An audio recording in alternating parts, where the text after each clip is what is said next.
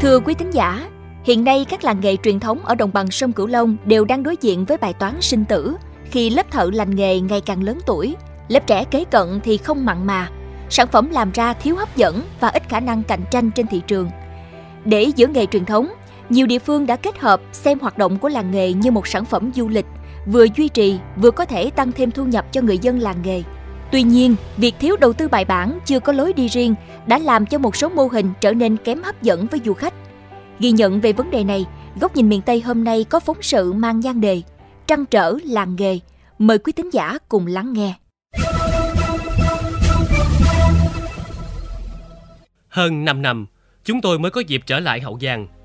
Theo gợi ý của anh bạn cũ và cũng là thổ địa vùng này, chúng tôi quyết định làm một chuyến phượt về thăm lại các làng nghề một thời nổi tiếng khắp vùng. Điểm đến đầu tiên của chúng tôi là làng nghề đóng ghe xuồng ở phường Hiệp Thành, thành phố Ngã Bảy. Nằm dọc theo quốc lộ 1A, nhưng làng nghề có vẻ im lìm hơn trước. Ông Thái Sơn Hùng, người có nhiều năm gắn bó với nghề cho biết, vào thời cao điểm của việc buôn bán hưng thịnh, dọc các con đường vào làng, đầu đầu cũng vang tiếng cưa xẻ gỗ, tiếng búa đập chan chát. Người ta bảo sớm này là sớm ồn ào. Mà thật, sớm ồn ào suốt ngày, nhưng chẳng ai phiền lòng vì những âm thanh ấy đã trở thành nhịp sống không thể thiếu của bà con. Từng câu chuyện thời hoàng kim của sớm đóng ghe xuồng cứ thế được ông Hùng kể lại một cách say sưa. Trong ánh mắt của người đàn ông tuổi ngoài 70, chúng tôi như thấy lại hình ảnh của cậu bé Hùng 15 tuổi chập chững vào nghề năm ấy. Nghề này truyền thống là lâu đời lắm rồi. À, lúc đó còn nhỏ mà về vừa học vừa làm. À, năm à, 14, 15 tuổi đã bắt đầu làm rồi. Đóng về à, xuồng à, xuồng đi, đi trong ruộng á, với xuồng năm lá à, chở à, chở lúa, chở chừng 10 giả lúa vậy à. Với à, ghe thì à, ghe tâm bản với hai chục dạ, ba chục dạ, bốn chục dạ, năm chục khoảng một tấn hoặc là tới hai tấn trở lại à, chứ không có lớn hơn nữa. Cũng như dòng chảy của thời gian, rồi giao thông đường bộ ngày càng phát triển. Ghe xuồng bằng gỗ bị cạnh tranh thị phần bởi những dòng sản phẩm composite. Vì vậy, sớm nghề càng điều hiu, lay lắc. Nhiều hộ đành bấm bụng bỏ nghề để tìm kế khác sinh nhai. Vỏ mũ composite á, giờ nó ra quá trời với đường bộ nè, mở ra rồi người ta cũng ít đi ra bằng gỗ lắm. Cái ngành nghề đó giờ nó gặp khó, cũng như là giờ người ta nghĩ ta chuyển qua nghề khác hết trơn. Thợ nó đi tứ tán hết trơn rồi, giờ chỉ còn được có bảy tám người thợ thôi. Lúc trước là hai mươi mấy ba chục người ờ, thợ, bây giờ chỉ còn ờ, chỉ một phần ba thôi. Làm lai gai rồi chú ơi, chứ không có ờ, như hồi trước nữa. Qua lời giới thiệu của ông Hùng, chúng tôi tìm đến cơ sở đóng ghe xuồng Thông Thụy, nổi tiếng ở thành phố Ngã Bảy. Nói là cơ sở đóng ghe xuồng, nhưng thật ra đó chỉ là quá khứ. Còn hiện tại, gia đình ông chỉ bán ghe xuồng, vỏ lãi composite. Ông Phan Văn Thông, chủ cơ sở đóng ghe xuồng Thông Thụy ở phường Hiệp Thành, thành phố Ngã Bảy, bộc bạch. Nghề thì ờ, thợ thầy nó làm nhiều lắm nhưng mà bây giờ nó cũng nghỉ nó bỏ hết. Nói chung là kể cả những người thợ lành nghề của à, hàng gỗ bây giờ người ta cũng chuyển qua làm nghề khác hết. Còn một hai trại người ta làm gỗ là đóng cái tàu biển thôi. Thỉnh thoảng đây còn một trại nó bán à, đồ gỗ đó nhưng mà ít người mua lắm. Rời thành phố Ngã Bảy, chúng tôi tiếp tục tìm về xã Long Trị A, thị xã Long Mỹ, nơi từ lâu được xem là cái nôi của nghề đan mê bồ truyền thống ở tỉnh Hậu Giang. Được chính quyền xã giới thiệu, chúng tôi đến nhà chị Đỗ Thị Lẹ ở xã Long Trị A khi chị đang chẻ trúc để đan tấm mê bồ, kịp giao cho khách. Nói về thời ăn nên làm ra của nghề khoảng 20 năm trước, chị Đỗ Thị Lẹ nhớ lại. Hồi đó đốt đèn tóc mà ngoài lộ làm luôn á. Ngồi dốt nang công đốt đèn dốt nang không à đâu phải được gì đâu. Mà đó xài nhiều cái gì cũng xài được chứ. Dựng dắt cũng được nữa nè Tăng mé nè dí lúa nó cũng làm đó nó bây giờ anh thấy không? Đâu có ai dí lúa đâu. Bây giờ nhà thì nhà tường không có ai đâu ấy đâu Nói chung là giờ chỉ có công trình nè Với người ta tắn mé nào thôi Bởi vì hạn giờ với phần mà bà con người ta ít ít cái ta bỏ nghề à Ta không có làm nữa Hồi đó nguyên cái xóm này làm luôn đó Mấy năm nay, nhu cầu thị trường dần ít đi. Có lúc giá cả thấp, nguồn nguyên liệu khan hiếm, số người bám trụ với nghề chẳng còn bao nhiêu. Dù là nghề phụ, nhưng không vì thế mà bà con phụ nghề. Nhà có trên hai công đất trồng trúc làm nguyên liệu để đăng mây bồ. Bà Lê Thị Thứ, người có trên 50 năm giữ nghề, cho biết.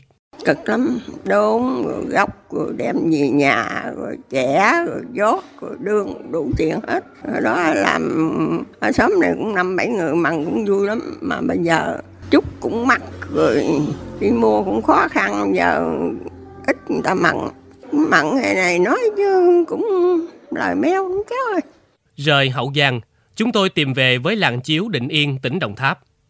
Trên con đường dẫn về làng chiếu, dễ dàng bắt gặp nào lát, nào chiếu được người dân phơi dọc bên đường. Những cọng lát xanh đỏ tím vàng căng mình uống nắng, sẵn sàng bước vào cuộc lột xác làm đẹp cho đời. Ông Trần Hữu Liêm cùng gia đình đang nhuộm lát trước nhà, nhiệt tình kể với chúng tôi về cái nghề đã theo ông ngót nghét nửa đời người. tính lại là hồi xưa tới giờ hồi giờ ông cố ông nội tới giờ tới giờ tôi là mấy chục năm rồi đó hồi lần hồi xưa ha thì cắt rồi gì à, lựa trẻ phơi. Bây giờ à, nó khỏe một cái là công nghiệp nó để công nghiệp nó mặn nó trẻ mình mua. Ờ chở một liên con à, bó gì đó mình lên mình mua. Ở ngoài chợ chiếu nè chợ vinh rồi đó nó trở lên. Hồi tôi còn trai thì tôi biết dệt hồi năm 19 tuổi. Phần của tôi nha còn mấy người ta dệt sớm nữa. Với tay đó nó dễ lắm. Một lần hồi xưa chơi dệt tối ngày có bốn lá chiếu à. Bây giờ nó làm khoảng chừng mấy đứa nó giỏi nó làm 17 18 lá chiếu mỏng đó nha Ông Liêm cho biết thêm, thời còn hưng thịnh, chiếu định yên theo các ghe thương hồ tỏa ra khắp ngã sông miệt đồng bằng sông Cửu Long sang tận Campuchia. Hiện nay, nghề dệt chiếu tập trung chủ yếu ở hai xã Định An và Định Yên. Năm 2013, nghề dệt chiếu ở xã Định Yên, huyện Lấp Vò, tỉnh Đồng Tháp được công nhận là di sản văn hóa phi vật thể cấp quốc gia. Hơn một thế kỷ trôi qua, người dân Định Yên không chỉ cần mẫn dệt từng đôi chiếu, mà còn kiên trì dệt nên tên đất, tên làng. Với mỗi người dân nơi này, dệt chiếu không chỉ là vì miếng cơm manh áo, mà còn vì trách nhiệm gìn giữ nghề cha ông.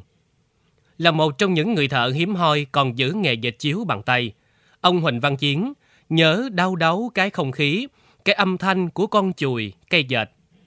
Tùy nghề có cực, thu nhập có bấp bênh, nhưng chưa bao giờ ông Chiến có ý định bỏ nghề. Ông Chiến tâm sự, còn khỏe là còn làm. nói người tay không à. Song song rồi được ba la chiếc còn dệt ờ, mất công chuyện thì dệt hai chiếc rồi. Không có dệt nhiều được dệt tay lâu lắm. Thì mình giữ nghề truyền thống á. Dệt hoài dài mà muốn mình thay gì nổi. Giữ và phát triển nghề truyền thống của địa phương là nỗi trăn trở của nhiều địa phương tại đồng bằng sông Cửu Long. Đồng Tháp và Hậu Giang cũng không ngoại lệ. Đến nay, theo thống kê, toàn tỉnh Hậu Giang có một nghề truyền thống và một làng nghề được công nhận. Nếu so với tỉnh Đồng Tháp, thì con số này mới chỉ khoảng hơn 5%. Có thể thấy, tùy theo điều kiện, nhu cầu của cuộc sống mà các địa phương ở đồng bằng sông Cửu Long có những làng nghề truyền thống khác nhau. Ở bất cứ làng nghề nào, cũng có những nét tinh tế, sáng tạo, cần cù, tạo nên sự đa dạng hài hòa trong tính cách, tâm hồn của người dân địa phương. Những làng nghề này có từ lâu đời, giải quyết công ăn chuyện làm cho nhiều lao động nông nhàn tại địa phương. Thưa quý thính giả, với sự phát triển và chọn lọc của thời đại, người dân các làng nghề ở đồng bằng sông Cửu Long đang chật vật giữ nghề dù nhiều khó khăn đang bủa vây. Làm gì để gỡ khó cho làng nghề trước nguy cơ mai một? Câu hỏi không mới nhưng luôn là nỗi niềm của những người tâm huyết, nặng nợ với nghề. Tiếp tục phân tích vấn đề này, mời quý vị cùng lắng nghe bài bình luận sau đây. Một thực tế phải thừa nhận rằng, trong xu hướng hội nhập và sự cạnh tranh khốc liệt trên thị trường, nhiều làng nghề Nam Bộ đang dần mai một. Lớp thanh niên không mặn mà với nghề. Cả làng chỉ còn một vài người bám giữ, nhưng hầu hết đã già. Mỗi ngày trôi qua, nghề như càng tụt sâu vào quá khứ. Để rồi mỗi khi nhắc đến, trong mắt những người yêu nghề luôn chất chứa nỗi niềm đau đớn. Bí đầu ra, không có người kế nghiệp, khó cạnh tranh với các sản phẩm công nghiệp là những nguyên nhân khiến một số làng nghề truyền thống ở miền Tây đang gặp khó hoặc đứng trước nguy cơ thất truyền nếu không được trợ giúp kịp thời. Chính việc sản xuất cầm chừng, loay hoay tìm hướng phát triển cũng là tình cảnh chung của các làng nghề hiện nay. Hầu hết các xóm nghề đều hoạt động theo hướng truyền thống, cha truyền, con nối, phát triển mang tính tự phát, quy mô nhỏ lẻ, thiếu sự liên kết giữa doanh nghiệp và làng nghề. Đó là chưa kể thu nhập bấp bênh, nên lao động trẻ thiếu mặn mà với nghề của địa phương. Họ đến các đô thị lớn tìm việc làm. Thợ giỏi thì một số lớn tuổi, số khác chuyển nghề ảnh hưởng lớn đến sự phát triển. Trong vòng xoáy công nghiệp hóa và sự chọn lọc của xã hội, không ít làng nghề đã và đang đối mặt với nguy cơ biến mất. Một trong những nguyên nhân chủ yếu là sự thay đổi của nhu cầu xã hội, mức độ cạnh tranh ngày càng gay gắt. Trong khi đó, lao động chủ yếu là thủ công, chưa qua đào tạo, phần lớn là do truyền nghề và kèm cặp tại chỗ, nên trong quá trình sản xuất theo cơ chế thị trường gặp nhiều khó khăn, lúng túng.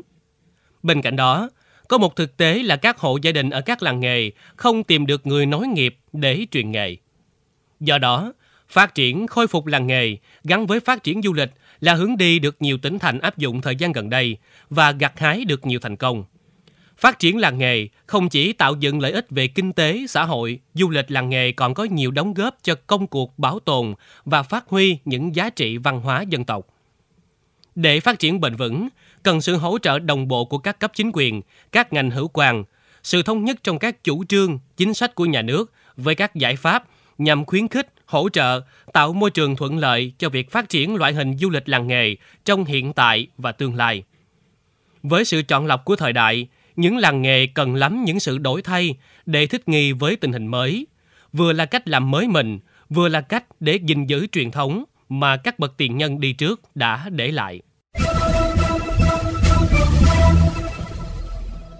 Đến đây, chuyên mục Góc nhìn miền Tây trên Mekong FM 90 MHz cũng xin được khép lại. Những vấn đề bất cập tại địa phương, xin vui lòng gửi về địa chỉ thư ký mekong 90 a gmail.com. Đồng thời, mời quý vị và các bạn cùng lắng nghe kênh podcast chuyên biệt đầu tiên về đời sống của người dân vùng đất phương Nam chuyện Mê Công trên nền tảng thiết bị di động bằng cách truy cập vào các ứng dụng Spotify, Apple Podcast trên hệ điều hành iOS, Google Podcast trên hệ điều hành Android sau đó gõ từ khóa chuyện Mê Công. Hà Hương và Nguyễn Châu, cảm ơn bà con và các bạn đã quan tâm theo dõi. Xin chào và hẹn gặp lại.